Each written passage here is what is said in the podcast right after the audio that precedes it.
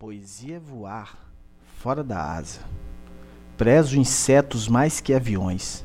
Prezo a velocidade das tartarugas, mais que a dos mísseis. Tenho em mim esse atraso de nascença. Eu fui aparelhado a gostar de passarinhos. Tenho abundância de ser feliz, por isso meu quintal é maior do que o mundo. Manoel de Barros.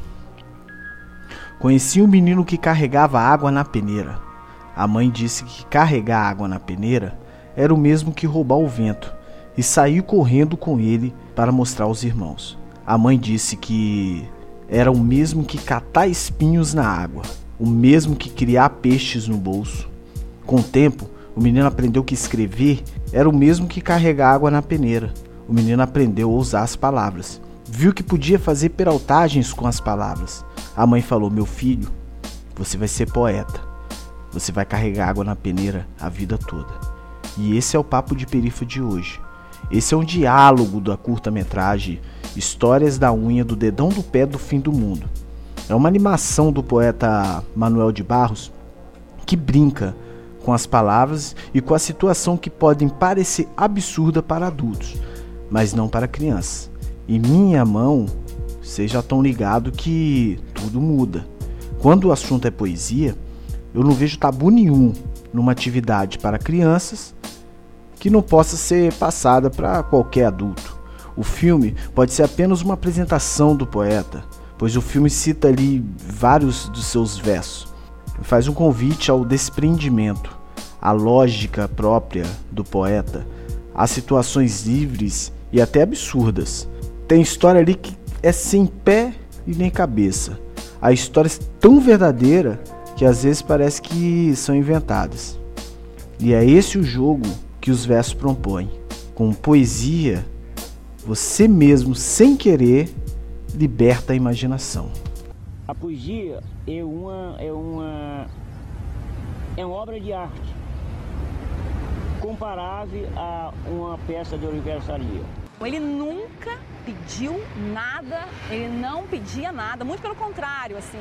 Faltava sapato, faltava comida, sobrava poesia. Depois da matéria, de tudo que a natureza modela, restam as formas vazias. Assina o condicionado. Raimundo impressionava quando ela trouxe um cobertor no último inverno, por exemplo. Raimundo! Você não está sentindo frio? Aí ele me respondeu o seguinte: o frio e o calor são transitórios. O café esfria progressivamente. A gente não armazena nada. A cara dela quando ouviu isso? Uma espantosa alegria de quem estava descobrindo a maior riqueza de uma pessoa. Eu já trabalhei em vários lugares, como educador social, sempre com a literatura. Já trabalhei em escolas públicas, particulares, desde crianças muito pequenas, pré-adolescentes, adolescentes, adultos. Já trabalhei nesses lugares onde se coloca pessoas com muita idade para serem esquecidos ou guardados pelo tempo. Fui em várias cidades do Sudeste e trabalhei na UNIS, trabalhei na UNIP, FEBEM, trabalhei no congresso estudantil, dei informação para professores, para mestres e doutores e algumas vezes para jovens missionários evangélicos. Eu sempre falando de poesia, periferia e vivência. Eu resumo tudo isso como literatura. Mas um lugar em especial me chamou a atenção: o Centro Pop de Vitória. O centro de referência especializado da assistência social para a população em situação de rua. Em todos os espaços que eu vou, eu uso o Manoel de Barros para ilustrar meus objetivos. Esses poemas aqui do começo do programa de hoje, usando sua poesia para fazer qualquer um entender o quanto estamos doentes, o quanto esse mundo nos ensinou a ser maus e egoístas. Eu faço a pergunta da qual, de tanto que eu a repeti, as respostas sempre também se repetiam. Bem, quase se repetiu, porque eu perguntava: como se para um voo de um pássaro? E todos esses espaços, as respostas eram as mesmas. Era impressionante a maneira que nós arrumamos para destruir um passarinho. Eu vou para o privado, ou para privar o direito de voar, matar, arrancar as asas, dar um tiro, prender numa gaiola. E a imaginação para atos de violência, ela é infinita. Somos criados para sermos violentos, principalmente para quem vem dos guetos. Sofremos vários tipos de violência. Eu lembro da minha mãe chegando, estressada do trabalho, e não conseguia controlar o impacto que a cidade violenta causava.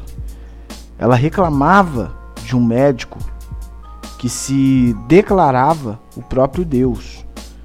Imagine ela, técnica de enfermagem na época, pegando aqueles ônibus absurdamente lotados, horas dentro dele, para receber um salário que não a possibilitava relaxar. Eu sempre pensei nisso. Eu passei por isso quando adulto e comecei a entender. Quando eu fiquei 24 horas no PA com a minha filha pela primeira vez em busca de um atendimento, eu entendi como funciona melhor essa relação entre violência, o que é violência. E quando a polícia parava lá no fliperama do bairro, a violência, ela começa a se entender que tem formas. E só a compreende melhor quem é lesado por ela. E exatamente no Centro Pop vem a resposta, da qual, sinceramente eu não estava esperando. Porque, na minha concepção, todos nós somos passarinhos. E a todo momento precisamos ter criatividade, força, coragem, para que ninguém nos prive, para que ninguém nos tire o voo. E a resposta foi unânime, quase que um coral. Dê comida para ele. Dê comida para ele. Sinceramente, eu me surpreendi pelo fato de que aquelas pessoas aparentemente destruídas pelo mundo, sofrendo todos os tipos de violência, não me apresentaram nenhum argumento violento contra o pássaro em questão. Manoel de Barros, ele resume o seguinte, colocando um ponto final no final da frase.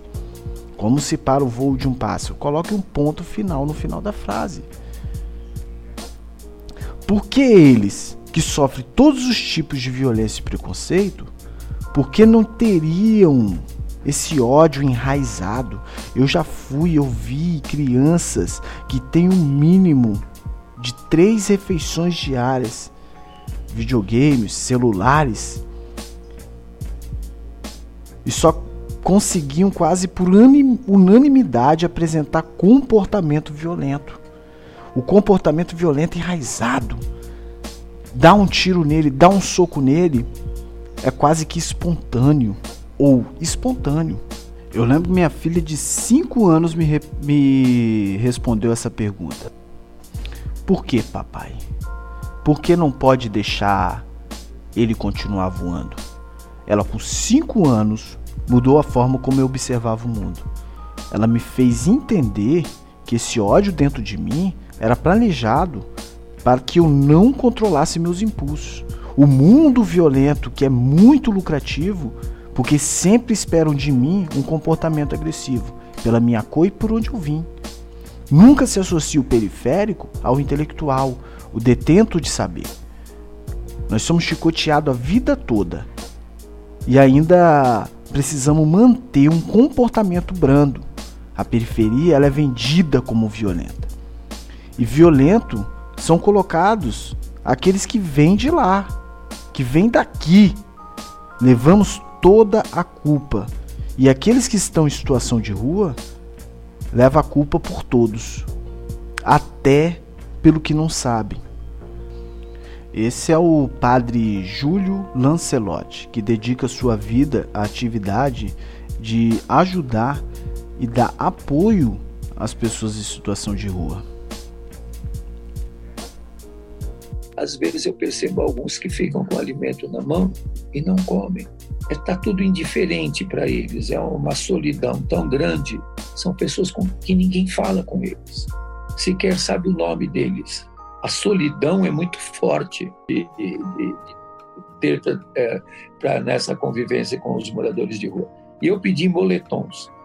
A alegria deles ontem, recebendo aqueles blusões tipo canguru, novinhos, saído da embalagem, eles estavam encantados com aquilo, porque dificilmente chega uma coisa nova na mão deles.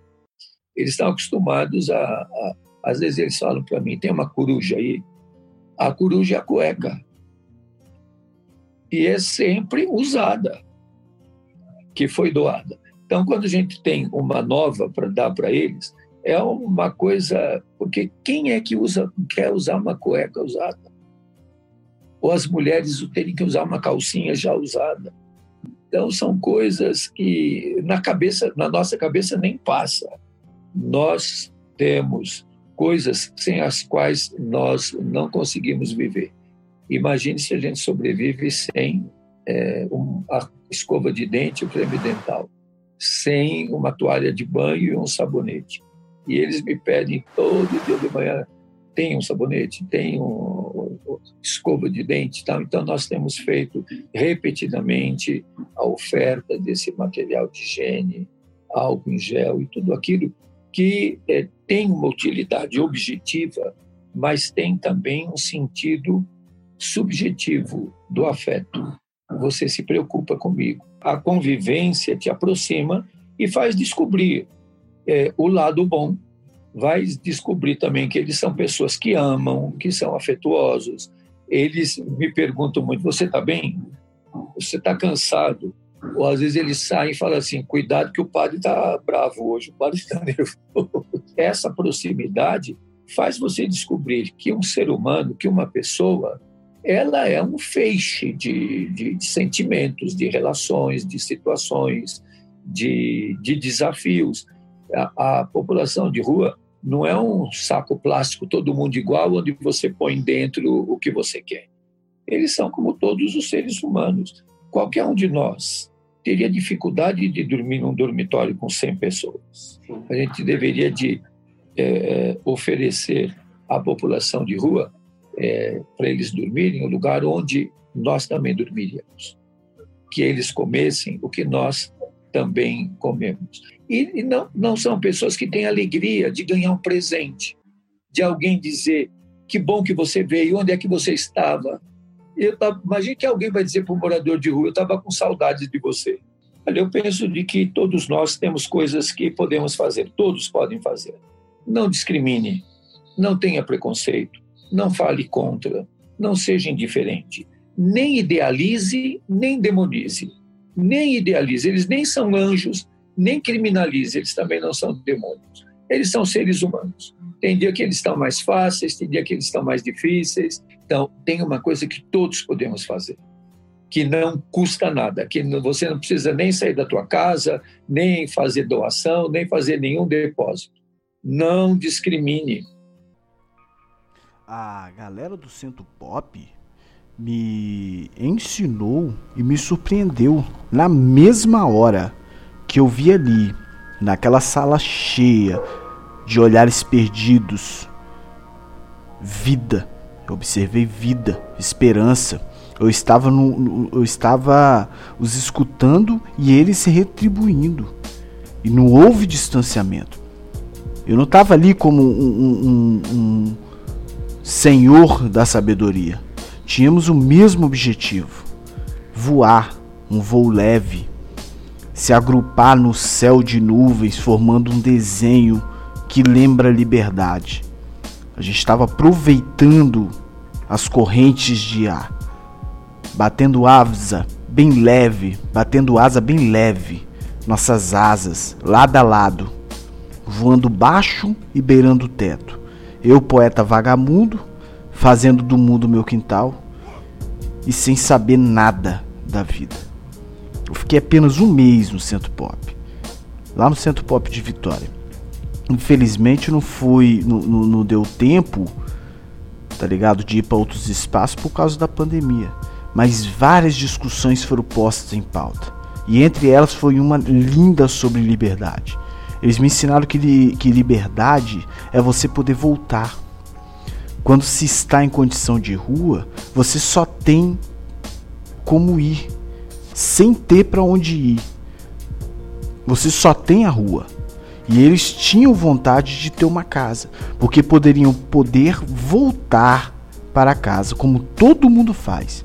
A rua sempre me ensinou muito, mas essa experiência, ela merece ser compartilhada. Eu lembro que eu fiquei um tempo na rua, fiquei um tempo curto na rua, por rebeldia. Cada um tem uma história. A situação na rua é uma crise global de direitos humanos. As respostas têm que ser de imediata e contínua. Ao mesmo tempo, a situação de rua é uma experiência individual. Não podemos generalizar, como diz o padre. São pessoas ali, estão vulneráveis, abandonadas, são negadas o direito à dignidade. O estreito vínculo entre a negação de direitos e a identidade social. Isso explana a falta de vários outros direitos.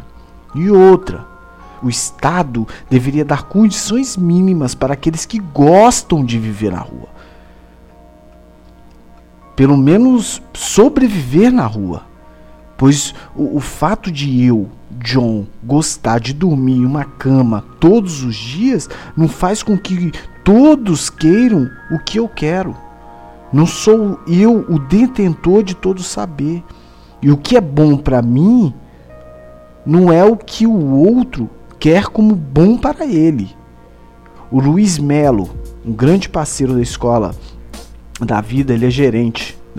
Ele atua como gerente lá na Escola da Vida. E com pessoas desse público.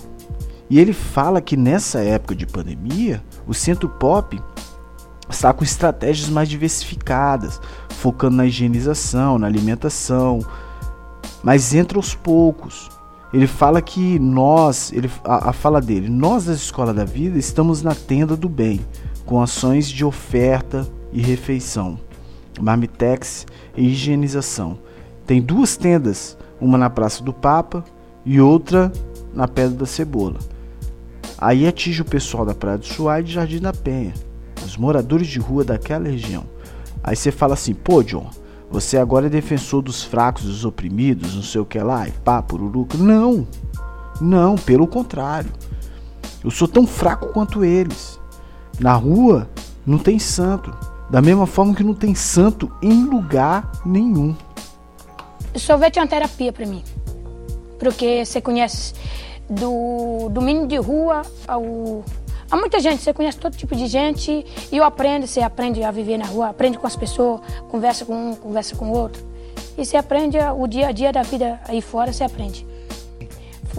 Eu vim para cá com 11 anos, minha tia me trouxe, eu não tinha documento, ela me trouxe como eu fosse uma...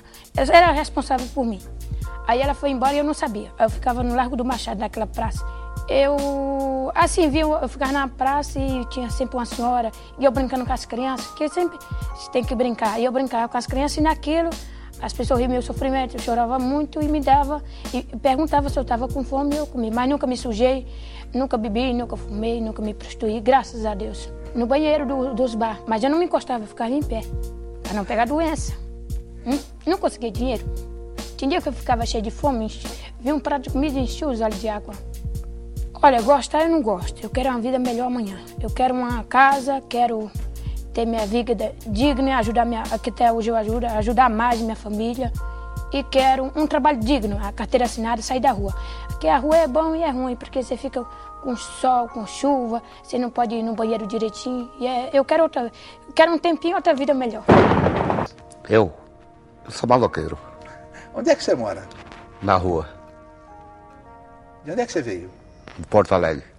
E o que é que você fazia lá? O que é que você fazia aí? Nada. Só pescava, só. Só pescava. Era bom. Era. E como é que você foi parar na rua? Por causa da minha esposa. Por causa? Botou dois negocinhos perto de mim. Você vai sair dessa, você acha? Não. Não vai sair? Você não tem esperanças? Não. Já estou com 57 anos. E como é que você está vendo o Brasil? Como é que você está vendo o Brasil? Uma porcaria. Por quê? O desemprego. Enfim, tudo. É o que você aprendeu na vida. Serve de hoje para alguma coisa? Não. Eu já sou aposentado. Não trabalho para ninguém mais. Me diga uma coisa, você acha que alguém, em algum nível, está realmente preocupado com você? Não. As pessoas que entrevistamos na rua acham que certas coisas desse país nem Deus resolve mais. Você acha isso? Acho. Agora, as pessoas ficam um pouco irritadas com a gente, porque devem dizer assim, vocês não devem trazer as pessoas sem teto, vocês não devem trazer o movimento sem terra. Vocês... Não, provocações trazem essas pessoas. Nós não sabemos solucionar também. Nós não somos Deus, nós não temos a solução para as coisas. Mas nós queremos é mostrar que essas coisas existem. Que as pessoas têm que saber que elas existem, têm que ver o que vai fazer. Eu quero saber, por exemplo, algumas coisas de você. Eu não quero ficar com a consciência pesada, entendeu? Eu quero saber de você. Onde é que você arranja dinheiro? Dinheiro. Tomando conta de carro. No Lago São José do Belém, na igreja. Como é que você se alimenta? Vou pedir nas casas. Como é que você faz as suas necessidades? Lá no metrô. Tem perigo morar na rua? Tem. Diga 4 perigos. E se eu tomar uma facada aqui no pescoço aqui? O que eles queriam dando essa facada? Te roubar? É. Aliás, me roubaram. A minha casa. Minha casa e minha mala. Você achou um absurdo? Era meu documento. Enfim, minha roupa. Você não acha realmente um absurdo uma pessoa querer roubar você? Não é um absurdo? Eu não tenho nada para ser roubado, pô. É. E você roubou de alguém alguma vez? Já. Foi preso? Quanto tempo? Um dia. Já foi demais. Eu roubei uma cigarra e um isqueiro do cara. Eu deixei do ladinho dele, tá dormindo, deixou do lado. Eu com vontade de fumar, cheguei lá e peguei. Pronto. E você é religioso? Eu? Eu sou católico. Você vai à igreja? Não, eu fico em frente da igreja, cuidando do carro lá. Matar não é solução. Entendeu? Castigo. Ele saber o que é uma pessoa morar na rua, sentir frio, mosquito comendo, fome, porque eu já passei muita fome. Isso dói muito, sede, entendeu? Ele passar esse dia a dia com ele mesmo. Morar num lugar que ele não pode tomar um banho claro, não pode lavar roupa no claro, tudo no escuro. Aí ele ia ter consciência, ia saber o que era, ele ia querer ajudar as pessoas. Você ficaria bem como deputada, como vereadora? Não, eu não gosto desse negócio. Eu ficaria bem assim, se eu tivesse dinheiro para mim abrir uma loja, um bocado de carrinho, ajudar as pessoas a trabalhar, tivesse um espaço para tirar aquelas crianças que vivem na rua, para dar banho, dar comida, dar colégio. É isso que eu quero, não política. Como é que você começou falando que o Brasil era bom? É bom. Tudo que você está falando é um horror? Mas é bom, os políticos que não sabem administrar. O país é bom, o país é rico, o Brasil é rico. Você vê a miséria no país lá fora. Aqui é rico. É a administração que não sabe administrar. Tem muitos lugares que pode abrir comércio, botar as pessoas de baixa renda para trabalhar, arrumar lugar para as pessoas morar. Tem muito jogado fora, só que ele não tem consciência disso e não olha para isso. Você já andou nas ruas? Você realmente conhece as ruas? O que a rua significa para você? Para uns, a rua é apenas perdição. Para outros, a rua é um encontro. Sinceramente, prefiro estar perdido. Porque na vida devemos nos jogar de cabeça. E só assim saberemos se vale a pena. Hoje eu vejo um monte de gente querendo ser poeta. Jovens acreditando em ser poeta, acreditando que a poesia vai fazer ele ter algum tipo de reconhecimento, não sabem o peso da derrota. Eu tinha o sonho de trabalhar de carteira assinada e ganhar 2 salários. Isso me tornou poeta. Poeta não é fachada. Poesia é arma sem fogo.